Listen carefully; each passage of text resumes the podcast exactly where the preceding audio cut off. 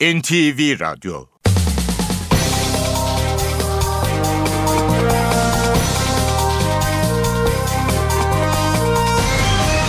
İşe Giderken Mutlu sabahlar. Ben Aynur Altunkaş. Bugün 19 Kasım Salı saat 9'a kadar Türkiye ve dünya gündemine yakından bakacağız. Ayrıntılara geçmeden önce başlıklarla başlayalım. Başbakan Yardımcısı Bülent Arınç genel affın gündemde olmadığını söyledi. Hükümet dershanelerin kapatılması konusunda tüm tarafları dinleyecek. Meclis Başkanı Cemil Çiçek, uzlaşma komisyonunun yeni anayasa yapamayacağını söyledi. Ancak 3 muhalefet partisinin temsilcileri çalışmalara devam etme kararı aldı. Washington'da Amerika Birleşik Devletleri Dışişleri Bakanı John Kerry ile görüşen Dışişleri Bakanı Ahmet Davutoğlu, Suriye'deki savaş nedeniyle Türkiye'nin sınır güvenliğinin tehdit altında olduğunu söyledi. Davutoğlu, füze savunma sistemleri ihalesi için henüz son kararın verilmediğini de söyledi. Tiyatro sanatçısı Nejat Uygur İstanbul'da tedavi gördüğü hastanede hayatını kaybetti. Uygur'un cenazesi yarın İstanbul'da toprağa verilecek. 2014 yılında trafik cezaları %4 artacak.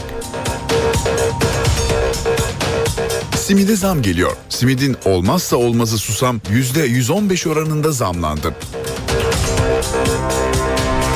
A takım tarihinde ilk kez bugün Mersin'de sahaya çıkıyor. Ay Yıldızlılar özel maçta Belarus'la karşılaşacak. İşe giderken gazetelerin gündemi.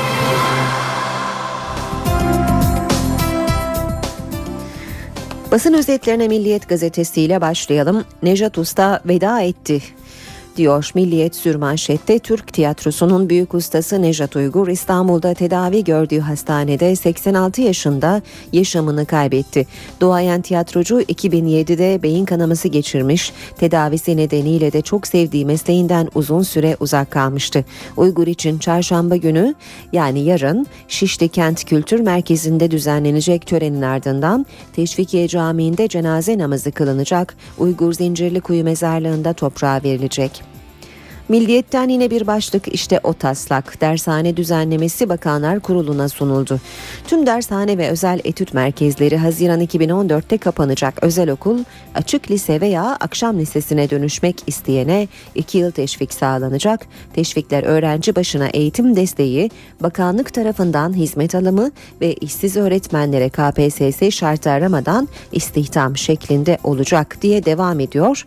Milliyette işte o taslak başlığıyla düzen düzenleme hemen altında Başbakan Yardımcısı Bülent Arınç'ın açıklamasını görüyoruz. Kararımız doğru ama başlığıyla.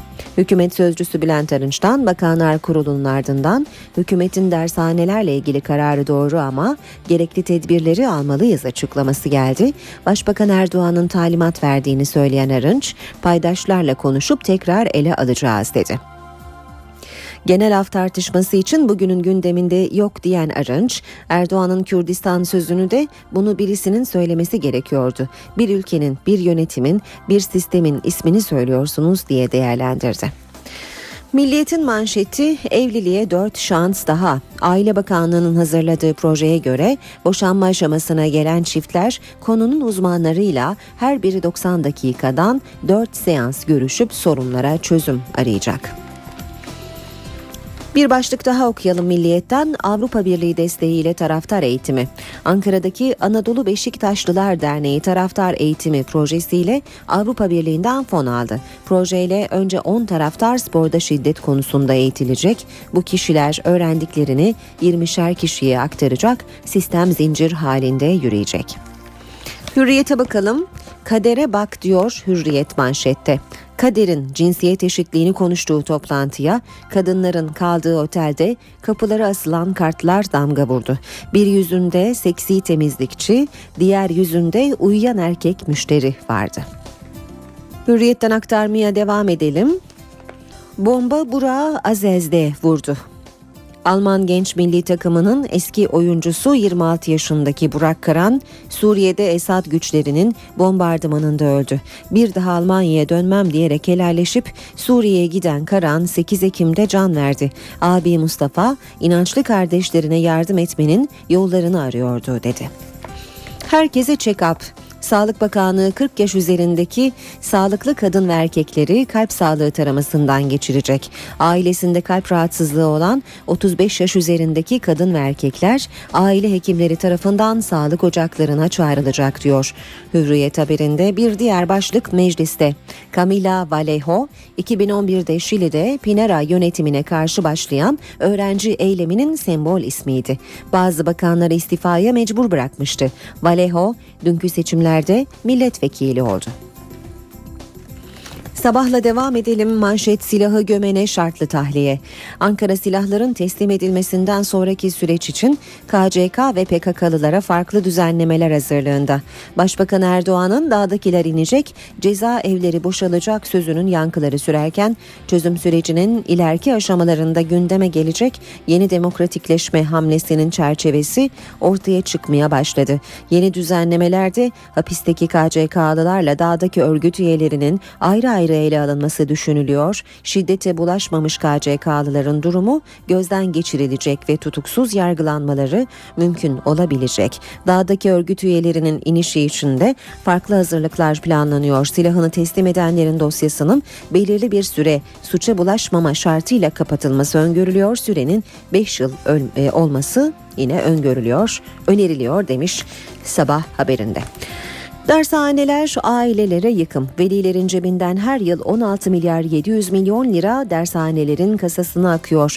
Türk Eğitim Derneği'nin raporu acımasız dershane çarkını gözler önüne serdi. Her yıl dershanelerin kasasına orta öğretim geçiş sınavları için 8,1 milyar, üniversite sınavı için de 8,6 milyar lira giriyor. Ücretler 2000'den başlayıp 23 bin liraya kadar çıkıyor demiş Sabah gazetesi haberinde.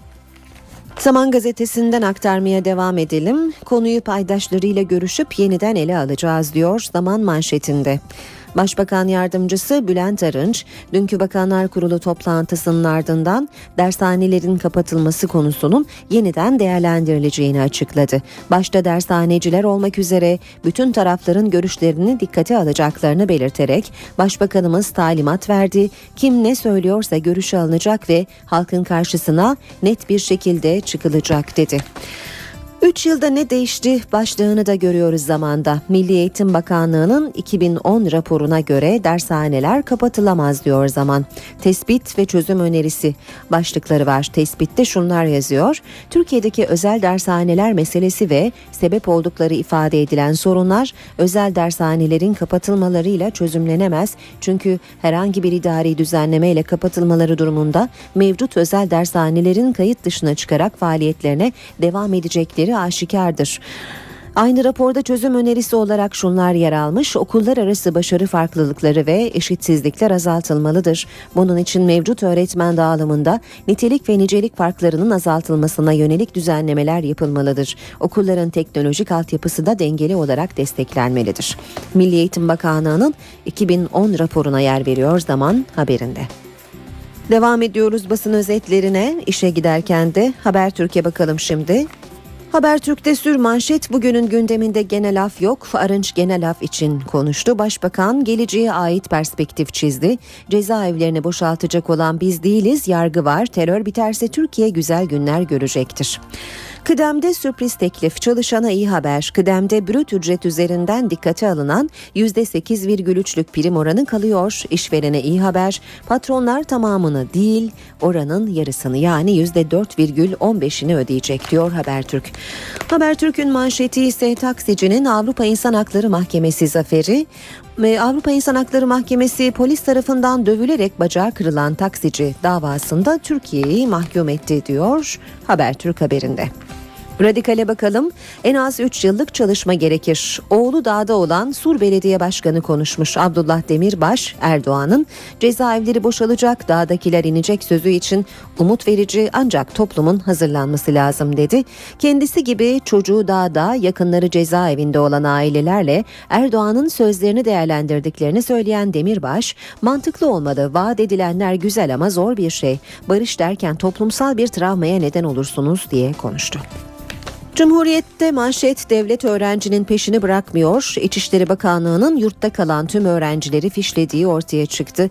Bakanlık Yükseköğretim Kurulu'na gönderdiği yazıda yürütülmekte olan bir çalışma için öğrenci yurtlarının adresleriyle yurtlarda kalan öğrencilerin isimlerini ve kimlik numaralarını istedi. YÖK'te 6 Eylül'de tüm üniversitelere ivedi ibareli birer yazı göndererek talebi iletti diyor Cumhuriyet Gazetesi haberinde.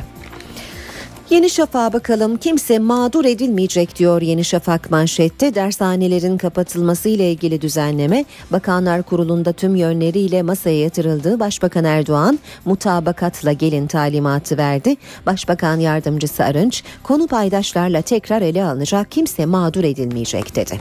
Yine e, Yeni Şafak'tan bir başlık BDP'de karşılama krizi çıktı. Barzani'nin Diyarbakır ziyaretini protesto etmekten son anda vazgeçen Emine Ayna Önder önderliğindeki Kandilci BDP'liler kriz çıkardı diyor Yeni Şafak. Grup Barzani'yi karşılamaya giden partinin ağır toplarına ağır eleştiriler yöneltti. Saat 7.17 NTV Radyo'da işe giderken de gündemin ayrıntılarına bakalım şimdi. Başbakan Tayyip Erdoğan'ın Diyarbakır'da kullandığı cezaevleri boşalacak sözleriyle başlayan genel af tartışması sürüyor. Başbakan Yardımcısı Bülent Arınç bu konudaki soruları yanıtladı. Genel affın gündemde olmadığını söyledi. Genel af bugünün gündeminde yok. Sayın Başbakanımız o konuşmasında geleceğe ait bir perspektif çiziyor. Av tartışması ile ilgili Başbakan Yardımcısı Bülent Arınç bu açıklamayı yaptı. Tartışma Başbakan Recep Tayyip Erdoğan'ın Diyarbakır'da kullandığı cezaevlerinin boşaldığını göreceğiz ifadesinin ardından başlamıştı. Arınç kastedileni Afrika kökenli Amerikalı aktivist halk önderi Martin Luther King'in meşhur sözünü hatırlatarak açıkladı. I have a dream sözünü bilirsiniz. Yani benim şöyle bir rüyam var. Hala duyulduğu zaman tüylerimizi diken diken eden binlerce insana karşı söylenmiş güzel bir sözdü. Bizim de Türkiye için böyle hayallerimiz var. Türkiye'de terör biterse, eylem biterse ve silahlar bırakılırsa, fikirlerin, siyasetin konuşulacağı günler gelirse Türkiye gelecekte şöyle güzel günler görebilecektir dedi Sayın Başbakanımız. Ve Başbakan Erdoğan'ın yine Diyarbakır'da sarf ettiği tartışma yaratan bir diğer ifade. Kuzey Irak Bölgesel Yönetimi Lideri Barzani'ye seslenirken kullandığı Kürdistan ifadesi. Bülent Arınç, Irak Anayasası'nda kullanılan ifadenin bu olduğunu hatırlattı. Irak Anayasası'nda da kendi anayasalarında, hükümetlerinde de isimleri budur. Siz bunu söylemezseniz söylememiş olursunuz. Ama söylerseniz yeni bir şey icat etmezseniz o ülkenin, o sistemin, o rejimin adı bu. Bunu bir yerde birisinin söylemesi gerekiyordu. Yani bütün bunlar çok olağanüstü, çok yeni, çok kötü, çok çirkin şeyler değil. Başbakan Erdoğan'ın Diyarbakır gezisine muhalefetten tepki var. CHP Genel Başkan Yardımcısı Faruk Loğlu, Başbakanın Kürt meselesinin çözümü konusunda Barzani'den medet umduğunu savundu. MHP Grup Başkan Vekili Oktay Vurasa genel af iddialarına tepki gösterdi. Halkımıza avutmak için e, yapılan ve bir noktada da ucuz bir seçim yatırımı olan e, Diyarbakır buluşması. Maalesef Diyarbakır'da ihanet sahnesi kurulmuş. Erdoğan, Öcalan, Barzani Türk milletine karşı aynı safta yer almış, aynı safta yer tutmuştur. Muhalefet Başbakan Recep Tayyip Erdoğan'ın Diyarbakır gezisine tepkili. CHP Genel Başkan Yardımcısı Faruk Doğulu, Başbakanın Diyarbakır gezisini seçim yatırım olarak nitelendirdi. Doğulu, Başbakanın çözüm süreci konusunda Mesut Barzani'den medet umduğunu söyledi. Bir noktada AKP çözemediği Kürt meselesini çözümü için Barzani'den medet bekliyor. Bir yandan Öcalan'a, öbür yandan BDP'ye, öbür taraftan da Kandil'e bir mesaj olarak görünmeli.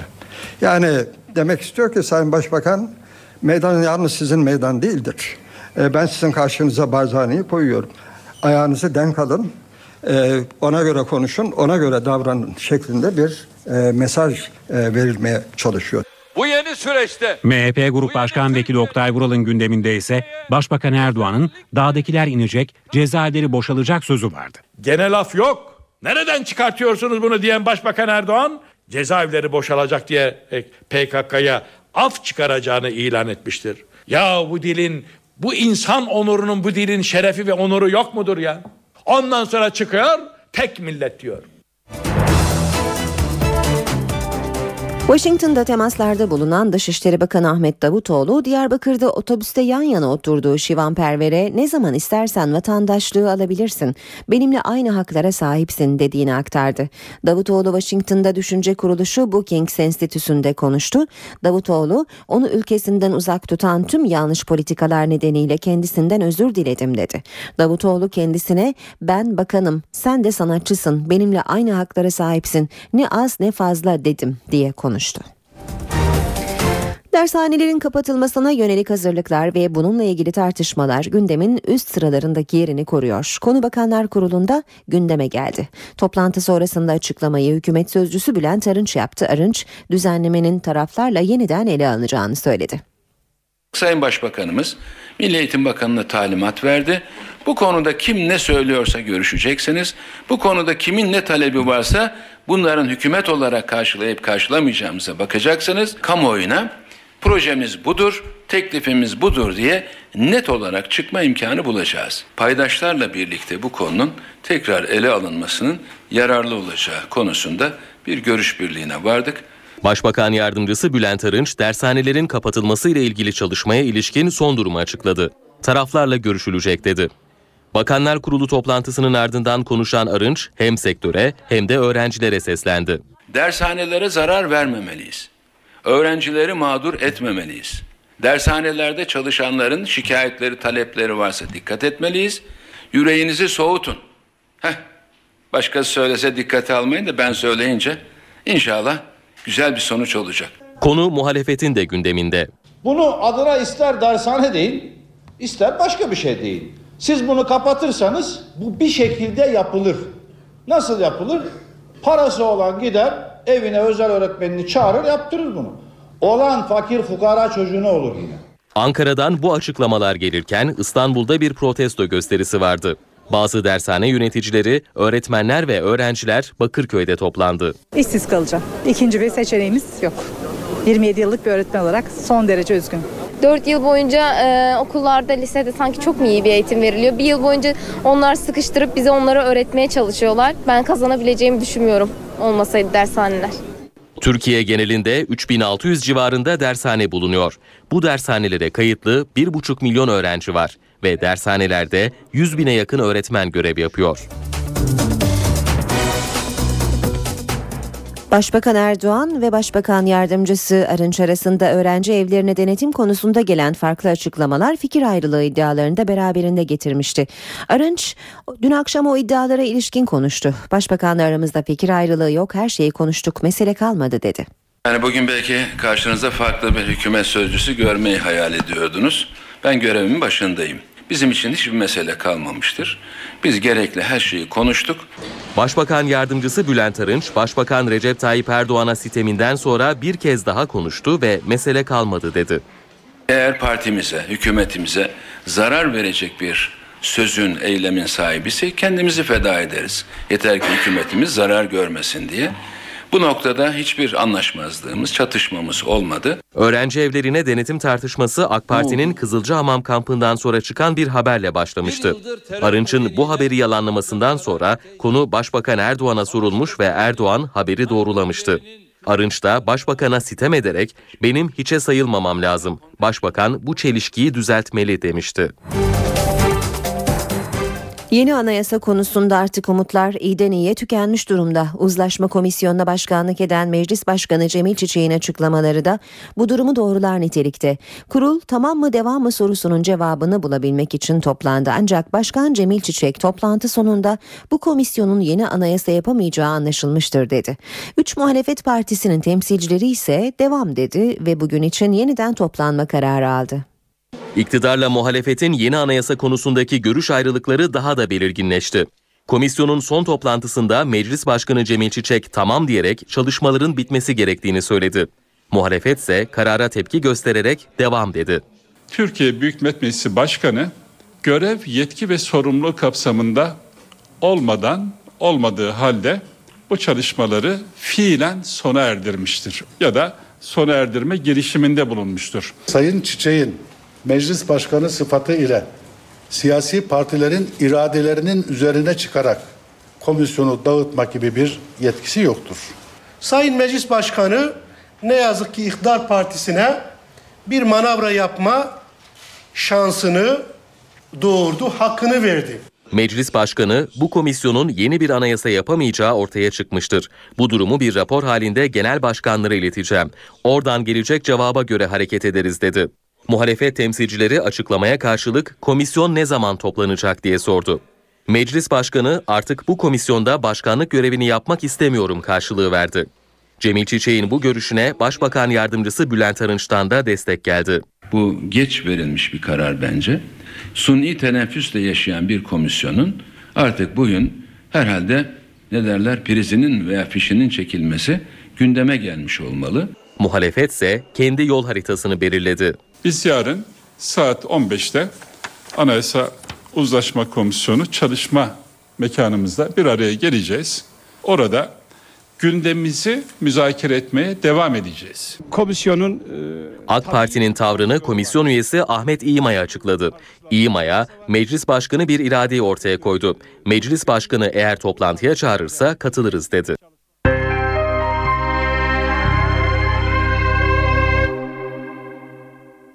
Efendim bendeniz Beyoğlu Emniyet Amirliği birinci sınıf başkomiserliğinden kıdemli kolunda çizikler var.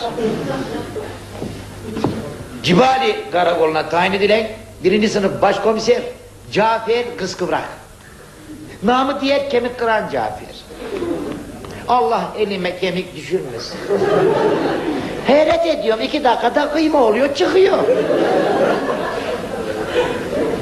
Benim Beyoğlu'nda basmadığım kumarhane, basmadığım randıman evi kalmadı.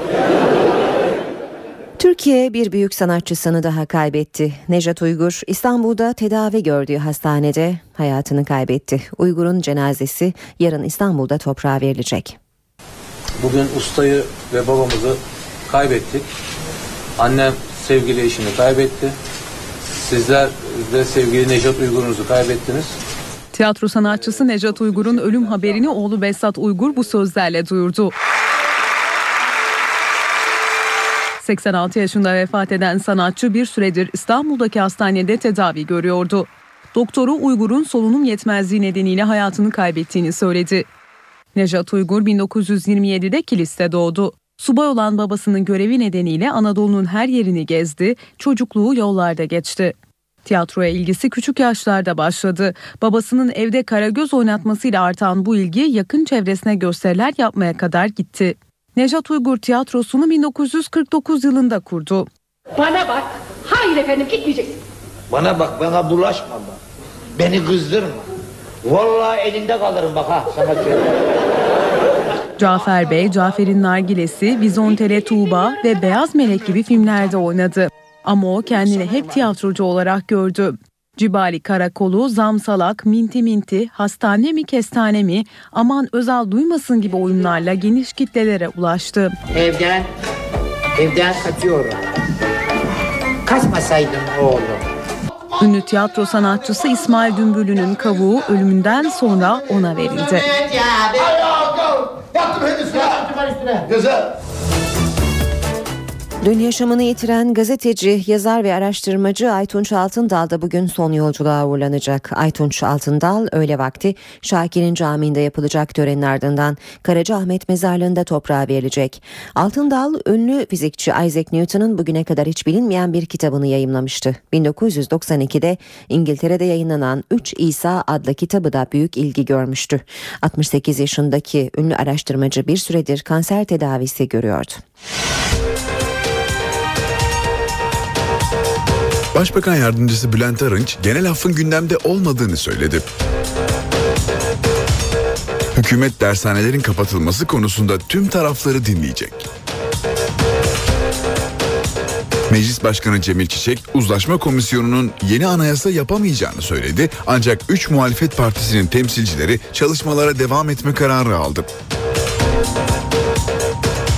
Washington'da Amerika Birleşik Devletleri Dışişleri Bakanı John Kerry ile görüşen Dışişleri Bakanı Ahmet Davutoğlu, Suriye'deki savaş nedeniyle Türkiye'nin sınır güvenliğinin tehdit altında olduğunu söyledi. Davutoğlu, füze savunma sistemleri ihalesi için henüz son kararın verilmediğini de söyledi. Tiyatro sanatçısı Nejat Uygur İstanbul'da tedavi gördüğü hastanede hayatını kaybetti. Uygur'un cenazesi yarın İstanbul'da toprağa verilecek. 2014 yılında trafik cezaları %4 artacak. Simide zam geliyor. Simidin olmazsa olmazı susam %115 oranında zamlandı. A takım tarihinde ilk kez bugün Mersin'de sahaya çıkıyor. Ay Yıldızlılar özel maçta Belarus'la karşılaşacak. İşe giderken gazetelerin gündemi.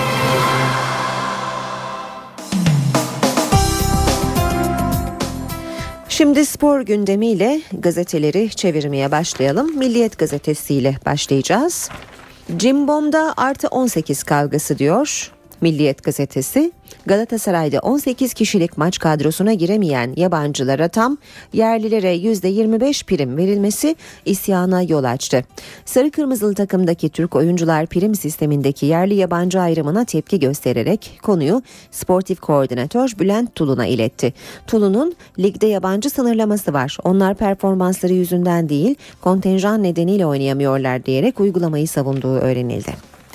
Dikkat keskin viraj Galatasaray takımı önümüzdeki 18 günlük süreçte Sivas Spor, Real Madrid, Kasımpaşa, Elazığ ve Juventus'la karşılaşacak. Hedeflenen sonuçlar elde edilemezse hem teknik heyet hem de yönetimin durumu tartışmaya açılacak.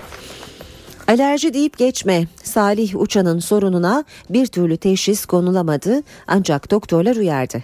Kuzey İrlanda maçı sonrası vücudunda kızarık ve kabarıklar oluşan genç yıldızın neye tepki verdiği yapılan tüm testlere rağmen ortaya çıkmadı. Ancak bu alerjinin ağız, nefes borusu gibi yerlere tesir etmesi durumunda Salih'in daha büyük sorunlarla karşı karşıya kalabileceği vurgulandı. 512. sınav bu takım heyecan verecek. Ay Yıldızlı ekibimiz bugün 512. karşılaşmasına çıkacak. Türk milli takımı 90 yıllık tarihinde 269'u resmi, 242'si özel olmak üzere geride 511 maç bıraktı, 185 galibiyet aldı, 120 kez berabere kaldı, 206 kez de rakiplerine yenildi. Bugün Belarus'la özel bir maç yapacak e, A milli takım. Teknik direktör Fatih Terim ülkenin bütününün de gurur duyabileceği bir milli takım oluşturabilmek için çalışmalarımız başladı açıklamasını yaptı. En esaslı destan diyor yine Milliyet'te bir başlık. Anadolu Beşiktaşlılar Derneği tribünü temizlemek için tribünden çözüm üretti. Öncelikle 10 taraftar eğitilecek ve şiddet ve öfke kontrolü uzmanı olacak. Her biri de 20'şer taraftara öğrendiklerini anlatacak. Üstelik proje için Avrupa Birliği'nden de karşılıksız kredi geliyor. Yine Milliyet'ten okuyalım. Fevzi yuvaya dönüyor. Başkan Fikret Orman'la görüşen eski Beşiktaş'ın Beşiktaş'ın eski kalecisi Fevzi Tuncay, Önder Özen'le yapılacak görüşmenin ardından altyapıda göreve başlayacak. Çark güzel işliyor. Gizem Karadayı Türk kadronun takımda e, aynı kalmasıyla 61 maçlık galibiyet serisinin geldiğini söyledi. Vakıfbank'ın ve milli takımın yıldız liberosu takım oyununu çok iyi sahaya yansıttıkları için 61 maçlık seriye imza attıklarını söyledi. Çark o kadar güzel işliyor ki rakiplerimiz bizi yenmek için daha fazla konsantre olmalılar dedi. Spor haberlerine Hürriyet gazetesinden okuyarak devam edelim. Okuyacağımız ilk başlık ve işte çözümü Bruma'nın e, takım olamamanın ve birlikte hareket, ed, e, hareket edememenin fotoğrafıdır diyor. Bir fotoğraf var Hürriyet gazetesinde. İşte Galatasaray'ın sorunu e, diyor başlık. Galatasaray belki de hep iki tane ayrı bölüm gibi kamuoyuna takdim edildi. Bir tarafı Florya, bir tarafı kulüp. Bunlar birlikte anılmadan orada sağlıklı bir ortam düşünülemez. Bir kulübün içinde iki ayrı birim olmaz. Ve işte çözümü Lige kötü başladılar, iyi oynamadılar, çok puan kaybettiler ama Galatasaray yerli oyuncu kalitesini artırmak yönünde hareket etmeli. Bu öncelikli şart olmalı. Eğer bunu Türkiye'den yapamıyorsa parayı da kullanarak Almanya'daki Türk futbolculara yönelmeli ya da Fernando Muslera gibi hiçbir tereddüt yaratmayacak kalitede yabancı oyuncu transfer etmeli. Bu görüşler Mustafa Denizli'ye ait. Tam sayfa yer ayırmış e, Hürriyet, Hürriyet gazetesi Mustafa Denizli'nin görüşlerine. Devam edelim. Yine Hürriyet gazetesinden aktarmaya söz, son sözü Fener söyler. Sarı lacivertliler 3 ana branşta da geri düşse bile maçlar bitmeden pes etmiyor. Futbol, basketbol ve erkek voleybolda altın sezonunu yaşayan Fenerbahçe çok sayıda karşılaşmayı müthiş geri dönüşlerle kazandı. Son bölüm performansları futbol ve voleybolda lig, basketbolda Euroleague liderliğini getirdi. Son 43 gün Fernandez ve Almeida Beşiktaş'la sözleşme uzatmazsa Ocak ayından sonra başka takımlarla görüşme hakkını elde edecek. Yönetim olarak Portekizliler için ellerinden gelen bütün fedakarlığı yaptıklarını belirten Erdal Torunoğulları derbiden sonraki bir hafta oyuncularımızın karar vermesi için son süre ifadelerini kullandı.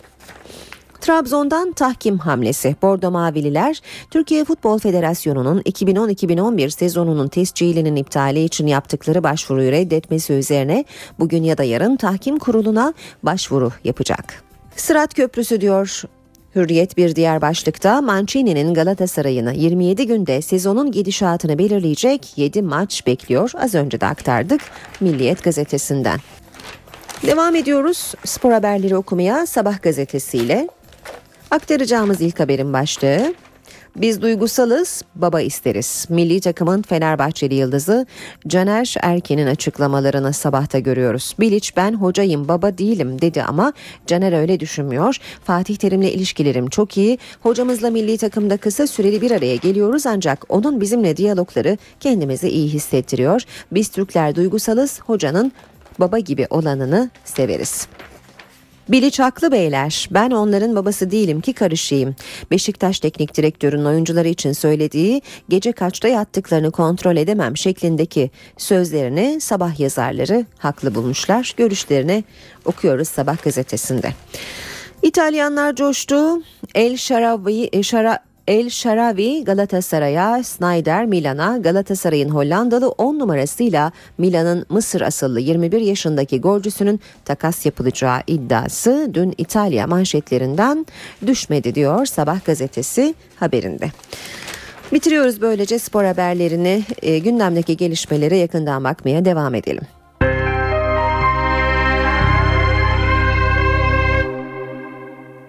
Dışişleri Bakanı Ahmet Davutoğlu Washington temasları kapsamında Amerikalı mevkidaşı John Kerry ile dün akşam bir araya geldi. Suriye'deki iç savaşın Türkiye'nin sınır güvenliğini tehdit ettiğinin altını çizen Davutoğlu, krize dönüşen füze savunma sistemleri ihalesiyle ilgili de nihai bir karar alınmadığını söyledi. Dışişleri Bakanı Ahmet Davutoğlu Washington'da ABD'li mevkidaşı John Kerry ile bir araya geldi. Türkiye ve ABD arasındaki model ortaklığın sonsuza dek süreceğini kaydeden Davutoğlu, Suriye krizi ulusal güvenliğimizi tehdit ediyor dedi. Sınırın diğer tarafında otorite olmaması nedeniyle Türkiye'nin ulusal güvenliğine yönelik tehdit arttı. Önceliğimiz Türkiye'nin ulusal güvenliği. Suriye'deki durum Türkiye'nin ulusal güvenliğini her gün tehdit ediyor. Davutoğlu İran'a yürütülen nükleer pazarlıklara da değindi. Türkiye, ABD Başkanı Obama'nın İran'la yürüttüğü angajman politikasını destekliyor dedi. Amerika Dışişleri Bakanı John Kerry de Türkiye-ABD ilişkilerinin gücüne dikkat çekti. Kimse Türkiye ile ilişkilerimizin sağlamlığını sorgulayamaz. Dostlar arasında birbirlerinin konuları ele alma şekline saygı gösterdikleri müddetçe anlaşmazlıklar da olabilir. Dışişleri Bakanı Davutoğlu görüşme sonrası Türk basınına konuştu. Türkiye'nin Çinli bir firmadan füze savunma sistemi alma kararının ABD'de rahatsızlık yaratmadığını söyleyen Davutoğlu, zaten ortada nihai bir karar yok dedi. Nihai kararın verilmediğini bir kez daha vurguladık. Onlar, onlar da bu konuda çalışmaya devam edeceklerini söylediler. Herhangi bir rahatsızlık konusu veya görüş ayrılığı şeklinde bir fikir teatisi söz konusu değil. Tamamıyla dediğim gibi çok başka konu gibi o da e, bu çerçevede ele alındı. Ümit ederiz ki e, yeni tekliflerle gelinir. ve tekrar e, konular ele alınır. Rusya'da mahkeme Kuzey Buz Denizi'nde iki ay önce gözaltına alınan 30 Greenpeace üyesinden Rus vatandaşı olan eylemcinin 61 bin dolar ödemesi halinde serbest bırakılmasına karar verdi. Zaspa'nın Greenpeace gemisinin doktoru olduğu belirtiliyor. Aralarında Türk aktivist Gizem Akan'ın da bulunduğu 30 Greenpeace üyesi St. Petersburg'da bir hapishanede tutuluyor. 18 Eylül'de Gazprom'a ait bir petrol platformunun protestosu sırasında gözaltına alınan Greenpeace üyeleri holiganizm terörizmle suçlanıyorlar. Suçlu bulunurlarsa 7 yıla kadar hapis cezası isteniyor. 28 Şubat davasının dünkü duruşmasında Milli Güvenlik Kurulu kararlarını dönemin Başbakanı Necmettin Erbakan'a kimin imzalattığına ilişkin ifadeler dikkat çekti. Dönemin Milli Güvenlik Kurulu Genel Sekreteri İlhan Kılıç, kararlar Erbakan'a Tansu Çiller tarafından imzalatıldı dedi. 28 Şubat kararlarını Necmettin Erbakan'a Tansu Çiller imzalattı. Bu sözler dönemin Milli Güvenlik Kurulu Genel Sekreteri İlhan Kılıç'a ait. 28 Şubat davasının 33. duruşmasında bireysel savunmasını yapan İlhan Kılıç, iddianamedeki hükümeti çalıştırmama iddiasını reddetti. Çok tartışılan Erbakan kararları nasıl imzaladı sorusuna yanıt verdi. Bildiriyi imzalatmak için Erbakan'a gittim. Yerinde yoktu. Yarın 14'te gelsin deyince ben de durumu Demirel'e anlattım. Getir imzalayayım dedi. Böylelikle bildiriyi ilk Demirel imzalamış oldu. Ertesi gün Erbakan yine meclisteydi. Üniformalıydım. Odasına girmem doğru olmazdı. Tansu Hanım'ı gördüm. Ver ben imzalatayım. Yarın gel al dedi. Kılıç 28 Şubat kararlarının daha önce asker tarafından hazırlanarak kurula getirildiği iddialarına da yanıt verdi. Kararların önceden hazırlanmadığını, sadece 24 maddelik bir taslak metnin kurula sunulduğunu söyledi. MGK Genel Sekreteri olarak emir komuta zincirinde bulunmadığını söyleyen Kılıç, emirleri bizzat esası devlet adamı olarak tanımladığı o dönemin Başbakanı Necmettin Erbakan'dan aldığını söyledi. Kararların zorla imzalatıldığı iddialarını da yalanladı. Duruşmada müşteki avukatlarla mahkeme heyeti arasında reddi hakim tartışması da yaşandı. Avukatlar mahkeme gerekli donanıma sahip değil diyerek reddi hakim talebinde bulununca heyetten tepki gördü. Avukatların talebi de reddedildi. NTV Radyo Yeni saate başlıyoruz. Herkese yeniden günaydın. Gökhan Abur stüdyomuzda birazdan son hava tahminlerini soracağız. Önce gündemin başlıklarını hatırlayalım.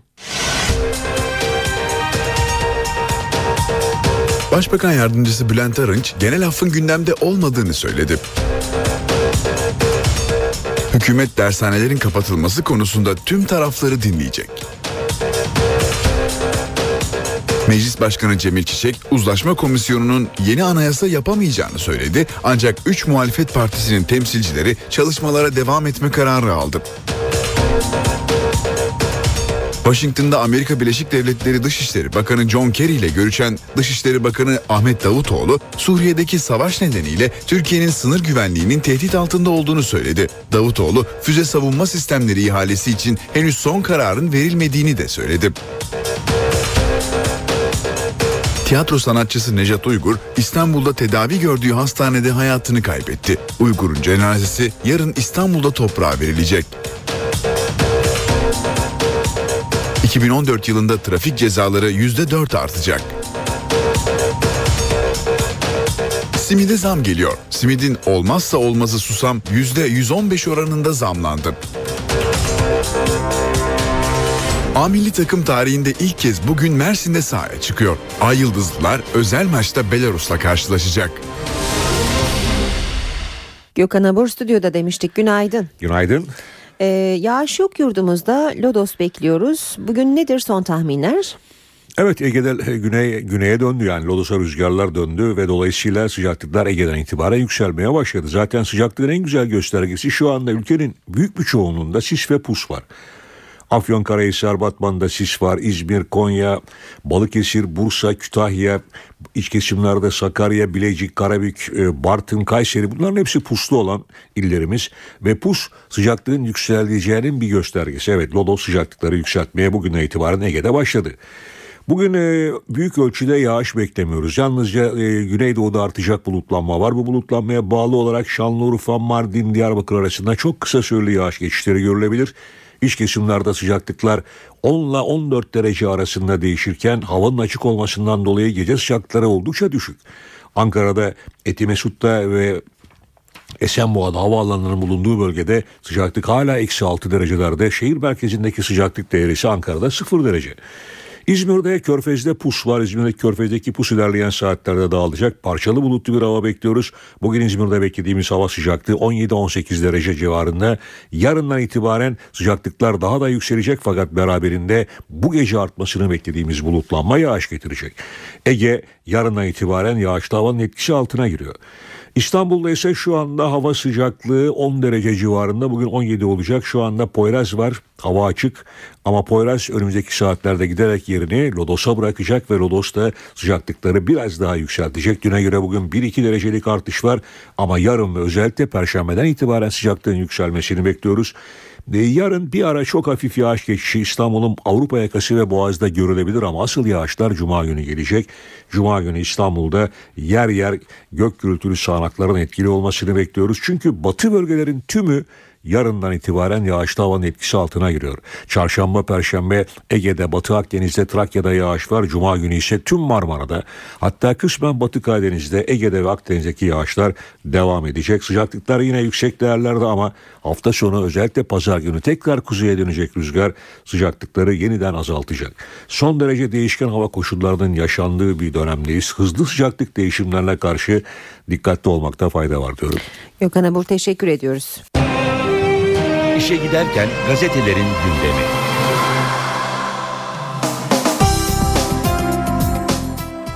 Gazetelerden manşetler ve göze çarpan haberleri aktaracağız. Milliyet gazetesinde manşet evliliğe dört şans daha. Aile Bakanlığı'nın hazırladığı projeye göre boşanma aşamasına gelen çiftler konunun uzmanlarıyla her biri 90 dakikadan 4 seans görüşüp sorunlara çözüm arayacak. Nejat Usta veda etti. Türk tiyatrosunun büyük ustası Nejat Uygur İstanbul'da tedavi gördüğü hastanede 86 yaşında yaşamını yitirdi. Duayen tiyatrocu 2007'de beyin kanaması geçirmiş tedavisi nedeniyle de çok sevdiği mesleğinden uzun süre ayrı kalmıştı. Uygur için yarın Şişli Kent Kültür Merkezi'nde bir tören düzenlenecek diyor Milliyet. Dershane düzenlemesi Bakanlar Kurulu'na sunulduğu söz konusu taslağın ayrıntılarını görüyoruz Milliyet'te. Tüm dershane ve özel etüt merkezleri Haziran 2014'te kapanacak taslağa göre özel okul, açık lise veya akşam lisesine dönüşmek isteyene 2 yıl teşvik sağlanacak. Teşvikler öğrenci başına eğitim desteği, bakanlık tarafından hizmet alımı ve işsiz öğretmenlere KPSS şartı aramadan istihdam şeklinde olacak. Türkçe, matematik, fen bilgisi gibi belirli derslere yönelik özel kurs açılamayacak bu kurslar halk eğitim merkezleri ve okullar tarafından verilecek. Başbakan yardımcısı Arınç'ın açıklamaları var. Kararımız doğru ama başlığıyla. Hükümetin dershanelerle ilgili kararı doğru ama gerekli tedbirleri almalıyız dedi Arınç. Başbakan Erdoğan'ın talimat verdiğini söyleyen Arınç, paydaşlarla konuşup tekrar ele alacağız dedi. Devam edelim. Hürriyet gazetesiyle manşet kadere bak. Kaderin cinsiyet eşitliğini konuştuğu toplantıya kadınların kaldığı otelde kapılara asılan kartlar damga vurdu. Bir yüzünde seksi temizlikçi, diğer yüzünde uyuyan erkek müşteri vardı. Bomba Burak'ı Azez'de vurdu. Alman genç milli takımının eski oyuncusu 26 yaşındaki Burak Karan, Suriye'de Esad güçlerinin bombardımanında öldü. Bir daha Almanya'ya dönmem diyerek helalleşip Suriye'ye giden Karan, 8 Ekim'de can verdi. Abi Mustafa inançlı kardeşlerine yardım etmenin yollarını arıyordu dedi. Bir diğer başlık hürriyette herkese check-up. Sağlık Bakanlığı 40 yaş üzerindeki sağlıklı kadın ve erkekleri kalp sağlığı taramasından geçirecek. Ailesinde kalp rahatsızlığı olan 35 yaş, 35 yaş üzerindeki kadın ve erkekler aile hekimleri tarafından sağlık ocaklarına çağrılacak. Geçelim sabaha. Silahı gömene şartlı tahliye ediyor sabah manşetinde. Ankara silahların teslim edilmesinden sonraki süreç için KCK ve PKK'lılara farklı düzenlemeler hazırlığında. Başbakan Erdoğan'ın dağdakiler inecek, cezaevleri boşalacak sözünün yankıları sürerken çözüm sürecinin ileriki aşamalarında gündeme gelecek yeni demokratikleşme hamlesinin çerçevesi ortaya çıkmaya başladı. Yeni düzenlemelerle hapisteki KCK'lılarla dağdaki örgüt üyelerinin ayrı ayrı ele alınması düşünülüyor. Şimdi şiddete bulaşmamış KCK'lıların durumu gözden geçirilecek ve tutuksuz yargılanmaları mümkün olabilecek. Dershaneler ailelere yıkım. Velilerin cebinden her yıl 16 milyar 500 milyon lira dershanelerin kasasına akıyor.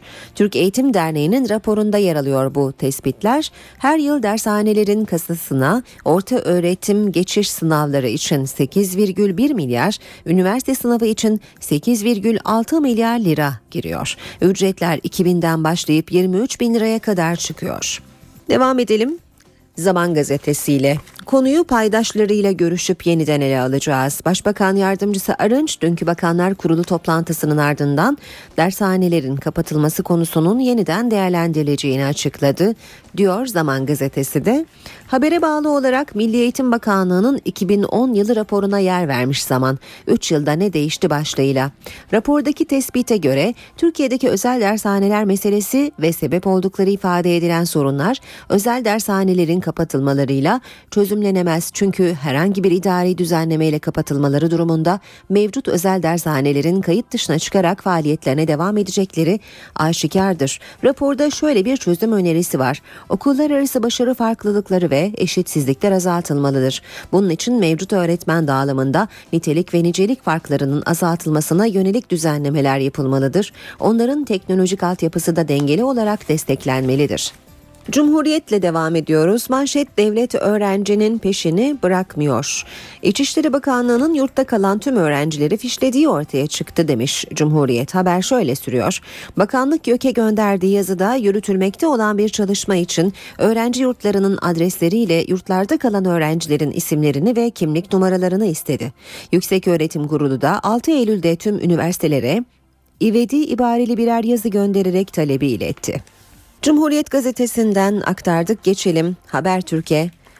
Bugünün gündeminde genel af yok diyor Habertürk sürmanşette. Hükümet sözcüsü Arınç, Başbakan geleceğe ait perspektif çizdi. Ceza evlerini boşaltacak olan biz değiliz, yargı var. Terör biterse Türkiye güzel günler görecektir dedi. Kıdemde sürpriz teklif %8,3 oranı korunacak. Çalışana iyi haber. Kıdemde brüt ücret üzerinden dikkate alınan %8,3'lük prim oranı kalıyor.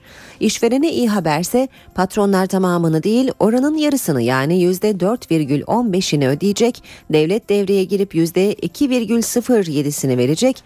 Kalanı da işsizlik sigortasından gelecek. Habertürk'ün manşeti taksicinin Avrupa İnsan Hakları Mahkemesi zaferi. Mahkeme polis tarafından dövülerek bacağı kırılan taksici davasında Türkiye'yi mahkum etti. Yeni Şafak'a bakalım kimse mağdur edilmeyecek demiş Yeni Şafak manşette. Dershanelerin kapatılması ile ilgili düzenleme Bakanlar Kurulu'nda tüm yönleriyle masaya yatırıldı diyor. Yeni Şafak'ta Başbakan mutabakatla gelin talimatı verdi. Arınç konu paydaşlarla tekrar ele alınacak kimse mağdur edilmeyecek dedi. Star gazetesine bakalım. Ne dağda ne askerde ölmek istemiyorum diyor Star. Ne dağda ne askerde ölmek istiyorum diye düzeltelim. Diyarbakır'da Erdoğan'ın yolunu keserek gözyaşları içinde başbakanın barış gelsin diyen Remzi Aras e, Star gazetesine konuşmuş. 3 ay sonra askere gidiyorum. Abim eylemler yüzünden cezaevinde dağda da askerde de ölmek istemiyorum demiş. Ve radikalle bitirelim basın özetlerini en az 3 yıllık çalışma gerekir. Oğlu dağda olan Sur Belediye Başkanı Abdullah Demirbaş'ın açıklamalarını görüyoruz. Demirbaş, Erdoğan'ın cezaevleri boşalacak, dağdakiler inecek sözü için umut verici ancak toplumun hazırlanması lazım dedi. Saat 8.19 şimdi sırada başkent gündemi var. Gündem yoğun ve gözler grup toplantılarında olacak. Gündemi değerlendirecek liderler. Şimdi ayrıntıları alalım. Karşımızda NTV muhabiri Murat Barış Korap var. Murat günaydın neler söylersin gündeme ilişkin? Günaydın Aynur. Senin de söylediğin gibi oldukça yoğun bir gündem var. Onun için zaman kaybetmeden hemen kısaca ayrıntılara bakalım. Siyasi parti liderlerinin grup toplantıları günü siyasi parti liderlerinin vereceği mesajlara gözümüzü kulağımızı çevirmiş olacağız. Dört partinin de grup toplantısı var. AK Parti, CHP, MHP, BDP hepsi grup toplantısı yapıyor olacaklar. Üç konu üzerinde grup toplantılarında siyasilerin vereceği mesajların şekilleneceğini şimdiden öngörebiliriz. Birincisi Başbakan Erdoğan'ın Diyarbakır temasları. Dün de zaten muhalefetin gündemindeydi. CHP Genel Başkan Yardımcısı Faruk Loğlu Başbakanın Diyarbakır gezisini seçim yatırımı olarak nitelendirmişti. Başbakan Barzani'den medet bekliyor bir yandan Öcalan'a bir yandan da Kandil'e bir yandan da BDP'ye mesaj verilmeye çalışılıyor. Ben Barzani'yi ortaya koyuyorum diyor tepkisini göstermişti. Dün Farukluoğlu MHP'den yine keza e, bu Diyarbakır seyahat, seyahatine ziyaretine tepki gelecektir. Kuşkusuz dün de gelmişti. MHP Grup Başkan Vekili Oktay Vural Başbakan Erdoğan'ın dağdakiler inecek cezaevleri boşalacak sözüne tepki göstermişti. Başbakan genel af yok nereden çıkartıyorsunuz diyor ama PKK'ya af çıkartacağını ilan etmiş. Bu dilin insan onurunu şerefi yok mudur ondan sonra çıkıyor tek millet tek devlet diyor diye tepki göstermişti. Bir diğer konuda tabii yeni anayasa, Anayasa Uzlaşma Komisyonu'nun dünkü toplantısından umutsuzluk çıktı. İyiden iyi artık umutların tükendiğini, yeni anayasa ilişkin umutların tükendiğini söyleyebiliriz. Meclis Başkanı Cemil Çiçek çalışmalara tamam diyerek bitmesi gerektiğini söyledi. Muhalefet buna tepki gösteriyor. CHP, MHP ve BDP e, kararın meclis başkanının sorumluluk kapsamında olmadığını ifade ediyorlar. Bugün bu tartışmanın da devam edeceğini öngörebiliriz. Bir diğer başlık tabii dershanelerin kapatılması. Hükümet sözcüsü Bülent Arınç'ın taraflarla yeniden görüşülecek açıklaması ekseninde dershanelerin kapatılmasına ilişkin tartışmada bugün grup toplantılarında ele alınacaktır diye düşünüyoruz. Meclisin bütçe mesaisi de devam ediyor. Plan ve Bütçe Komisyonu'nda bugün Adalet Bakanlığı'yla Çalışma ve Sosyal Güvenlik Bakanlığı'nın 2014 bütçeleri masaya yatırılacak. Ankara'nın bu yoğun gündeminin içerisinde bir de konu var. Lüksemburg Dükü ve Düşesini ağırlayacak 66 yıl aranın ardından Ankara Cumhurbaşkanı Abdullah Gül Çankaya Köşkü'nde resmi törenle karşılayacak Lüksemburg Dükü'nü. Ardından baş başa ve heyetler arası görüşmeler var. İki devlet adamı bu görüşmelerin ardından ortak basın toplantısı için kameraların karşısına çıkacaklar. Lüksemburg Dükü bu basın toplantısının ardından Başbakan Erdoğan'la da bir araya gelecek. Avrupalı Türk Demokratlar Birliği Ankara'da dün Avrupa Birliği Egemen Bağış'la bir araya gelmişlerdi. Bugün de Başbakan Erdoğan'ın kapısını çalacaklar. Aynı saatlerde Cumhurbaşkanı Abdullah Gül ise Bağımsız Türkiye Komisyonu üyelerini kabul edecek. Başkentte siyasetin gündemi bir yana yargı mesaisi de devam ediyor. 28 Şubat mesaisi de devam ediyor. 5 tutuklu sanığın kaldığı davaya tutuksuz sanıkların savunmalarıyla devam ediyor. 28 Şubat davasının dünkü oturumu önemliydi. Dönemin Milli Güvenlik Kurulu Genel Sekreteri İlhan Kılıç kararlar Erbakan'a Tansu Çiller tarafından imzalatıldı demişti. Bakanların rutin programlarına da kısaca göz atalım. İçişleri Bakanı Muammer Güler, Aile ve Sosyal Politikalar Bakanı Fatma Şahin, Avrupa Birliği Bakanı Egemen Bağış ve Jandarma Genel Komutanı Servet Yörük, kadına yönelik aile içi şiddetin önlenmesi projesi toplantısına katılacaklar. Dershanelerin kapatılması tartışmasıyla oldukça dikkat çekici bir isim haline gelen Milli Eğitim Bakanı Nabi Avcı, Dünya Gençlik Forumu'na katılıyor olacak. Avrupa Birliği Bakanı Egemen Bağış ve AK Parti Genel Başkan Yardımcısı Menderes Türel, Alanya Ticaret Odası'nın Ankara ofisinin açılışına katılacaklar. Kısaca Ankara'nın gündem başlıklarını böyle toparlayabiliriz aynı. Murat teşekkürler. Kolay gelsin.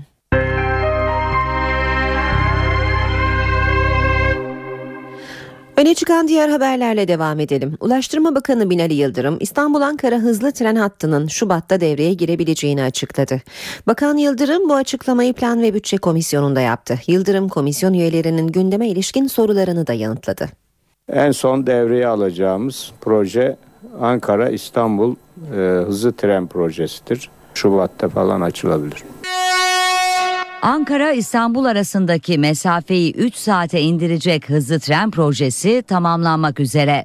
Açıklamayı Ulaştırma Denizcilik ve Haberleşme Bakanı Binali Yıldırım yaptı. Yıldırım Meclis Plan ve Bütçe Komisyonu'na bakanlığının bütçesini sundu ve bakanlığın faaliyetlerine ilişkin bilgi verdi. Bakan Yıldırım komisyon üyelerinin sorularını da yanıtladı.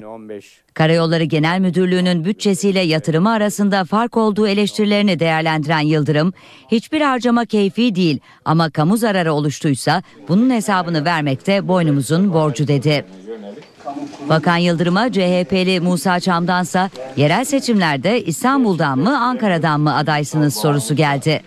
Bakanın yanıtı ise onu toplantıdan sonra kulağına söylerim oldu.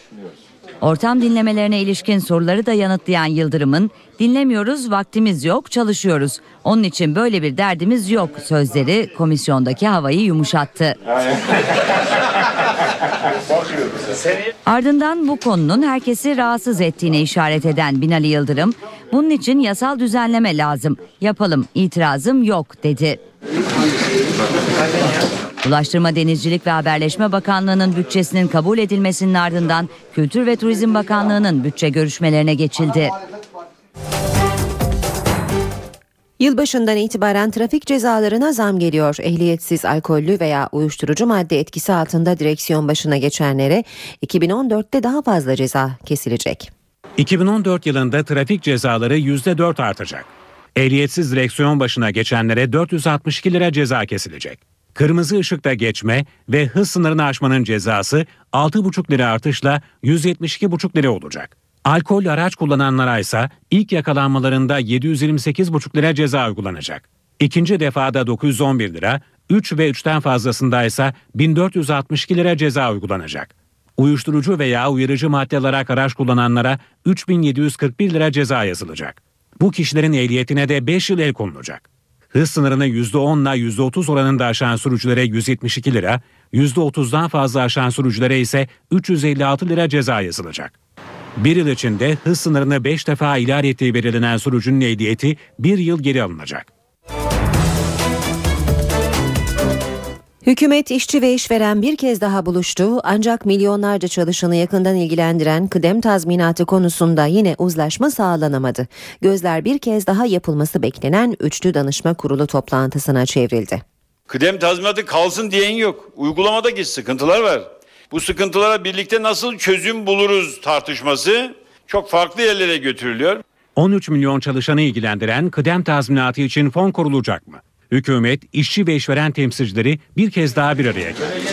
Ancak teknik uzmanların ikinci toplantısında da uzlaşma çıkmadı. Tarafların Çalışma ve Sosyal Güvenlik Bakanı Faruk Çelik Başkanlığında bir kez daha Üçlü Danışma Kurulu toplantısında bir araya gelmesi bekleniyor. Toplantıda uzaktan çalışma ve taşeron düzenlemesi gündeme geldi. Hükümet, evinden çalışan işçilerin ücret, iş tanımı ve iş güvenliği gibi konuların yazılı sözleşmeyle bağlanmasını öngören teklifini sundu. Hak İş düzenlemeye onay verdi. Ancak Türk İş ve Disk kıdem tazminatı sorunu çözülmeden diğer konuların ele alınmasını doğru bulmadıklarını belirterek onay vermedi. Teknik heyetler ele alınan konularda uzlaşma sağlayamadan masadan kalktı. Yeni bir toplantı tarihi de belirlemedi. Bakanlık yetkilileri sendikalara Bakan Faruk Çelik başkanlığında üçlü danışma kurulu yapılacağını belirtti. İşçi kesimi bir yıla bir maaş tutarındaki kıdem tazminatı uygulamasından taviz vermeyeceğini bildirdi. Hükümet kanadı ise kıdem tazminatı devlet güvencesinde olsun talebine özel sektörün kıdem tazminatı garantörü olmama gerekçesiyle evet demedi.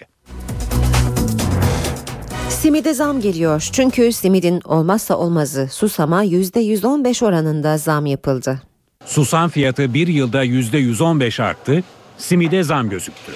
1 liralık simidin 25 kuruşu susam masrafı. Simit şu an 1 lira. Simidin daha az zamını bekliyoruz. Simit mesela 1,5 olsa, 1,250 olsa düşecek işte.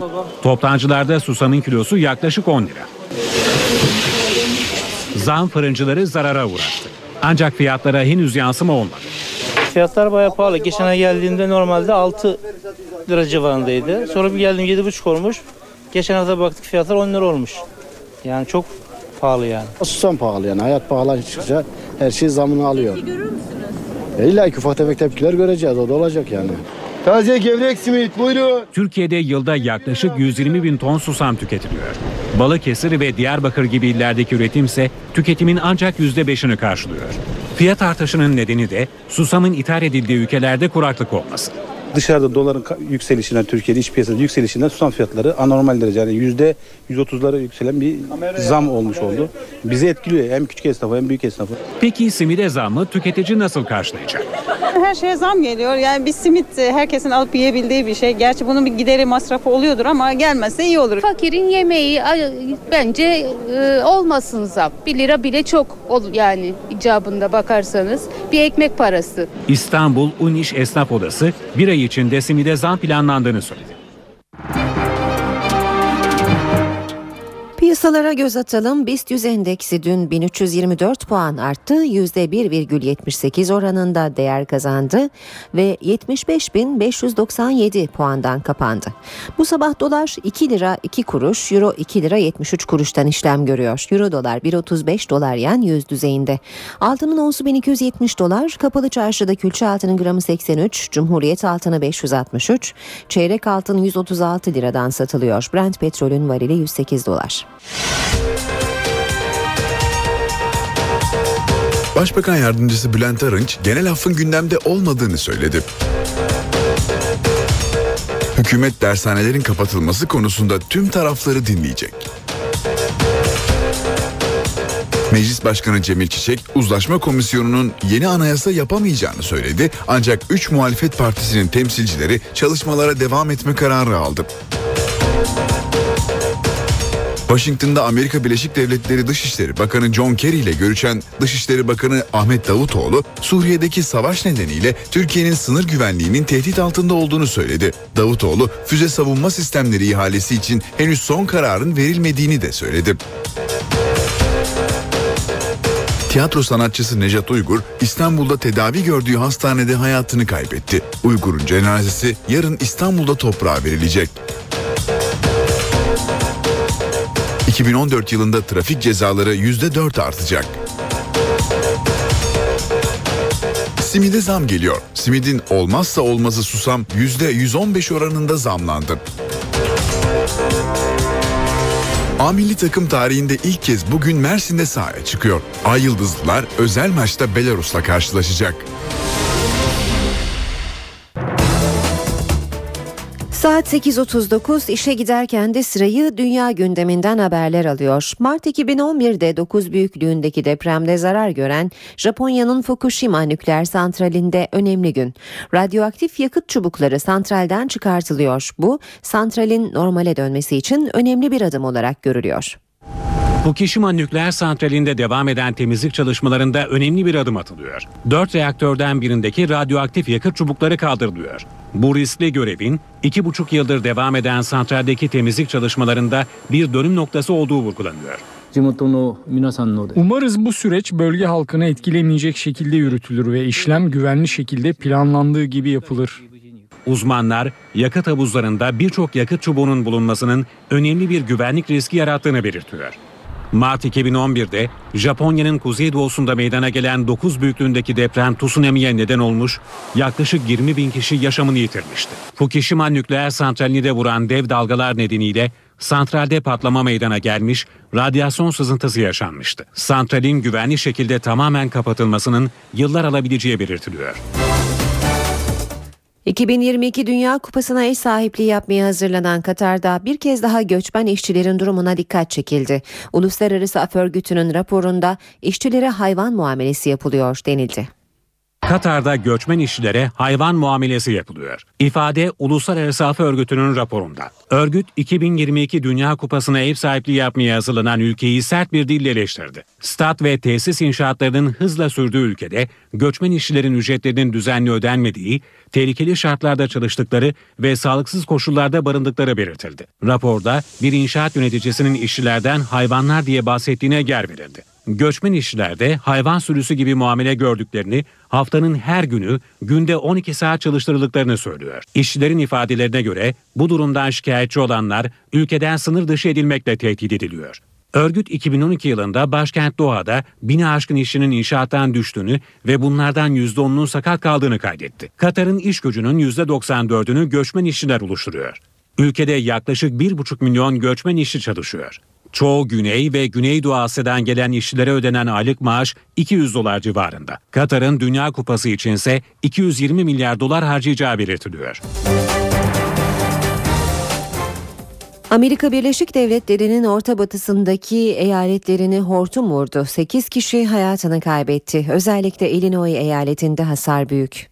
Amerika Birleşik Devletleri hortum felaketiyle boğuşuyor. Illinois, Indiana ve Kentucky eyaletlerini vuran 80'den fazla hortum can kaybına ve büyük bir hasara yol açtı. Evler yerle bir oldu, araçlar ters çevrildi, ağaçlar kökünden söküldü. Özellikle Illinois eyaletinde yıkım büyük. 3-4 dakikada her şey yıkılıp gitti. Her şey yerle bir oldu. Evde hortumun ilerleyişini izliyorduk. Hortum önüne kattığını üzerimize sürüklüyordu. Arkadaşımın babasının aşağı inin diye bağırmasıyla aşağı indik. Evimizin çatısı uçtu. Hortumun vurduğu bölgelerde yoğun yağış su baskınlarına da yol açtı. Bazı bölgelerde tenis topu büyüklüğünde dolu yağdı. Felaketten etkilenenlerin toplam sayısının 53 milyonu bulduğu tahmin ediliyor.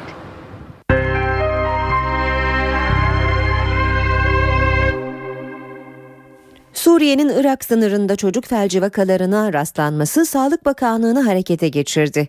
7 sınır ilini kapsayan aşı kampanyasının başlangıç noktası Gaziantep oldu.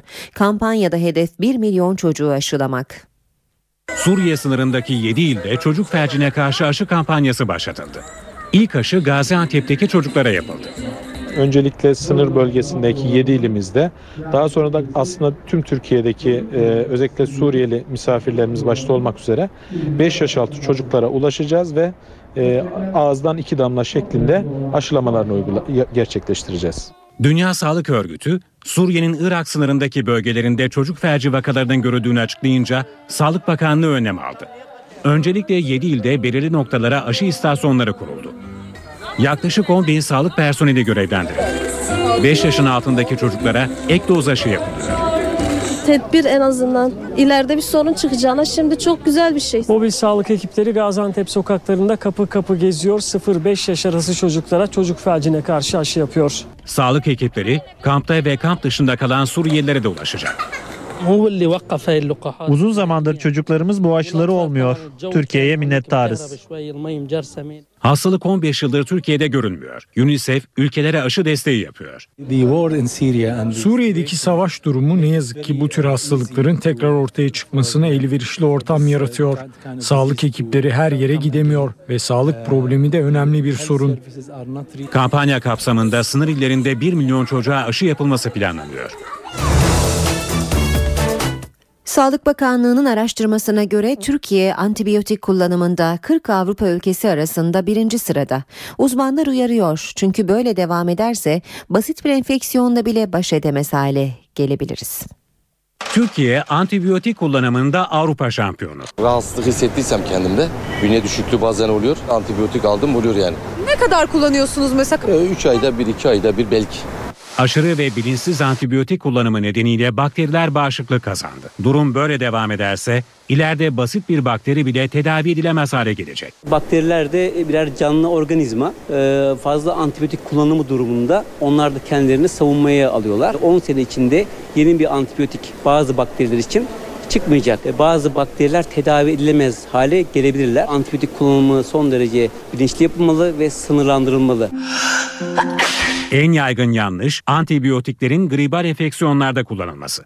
Antibiyotikler e, bakteriyel enfeksiyonlarda kullanılmalıdır. Gribal enfeksiyonlarda, nezle, soğuk algınlığı gibi enfeksiyonlarda antibiyotik kullanılmamalıdır. Üstelik bakterilerin bağışıklık kazanmasının yanı sıra yan etkileri de fazla. Alerjik reaksiyonlar olabilir, böbreğe zarar verebilir, karaciğere zararlı etkileri olur, bağırsak kanamaların dahi yol açabilir. Bazı vatandaşlarsa bilinçli. Özellikle gribal enfeksiyonlarda doğal yolları tercih ediyor. Bol limon, portakal, onların kabuklarını kaynatıp içiyorum. Mümkün olduğu kadar kullanmamaya çalışıyorum.